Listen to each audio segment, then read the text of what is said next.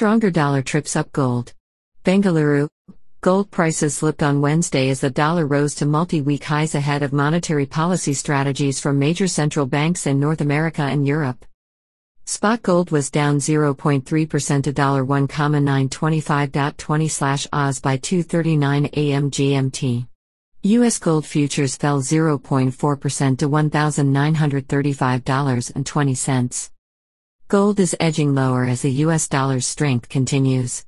A deeper correction below $1,900 cannot be ruled out if the dollar stays strong and gold buyers decide to hold off increasing longs at these levels now, said Jeffrey Halley, a senior market analyst at Oanda.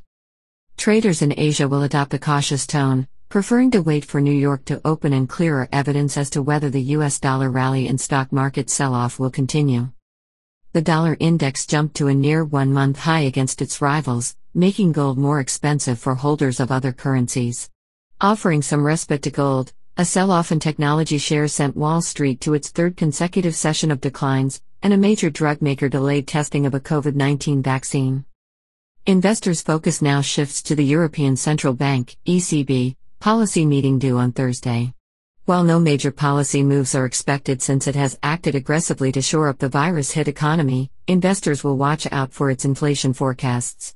Gold is used as a hedge against inflation and currency debasement.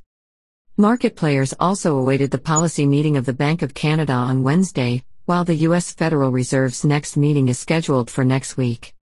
Elsewhere, platinum was down 0.4% to $897.94 Oz.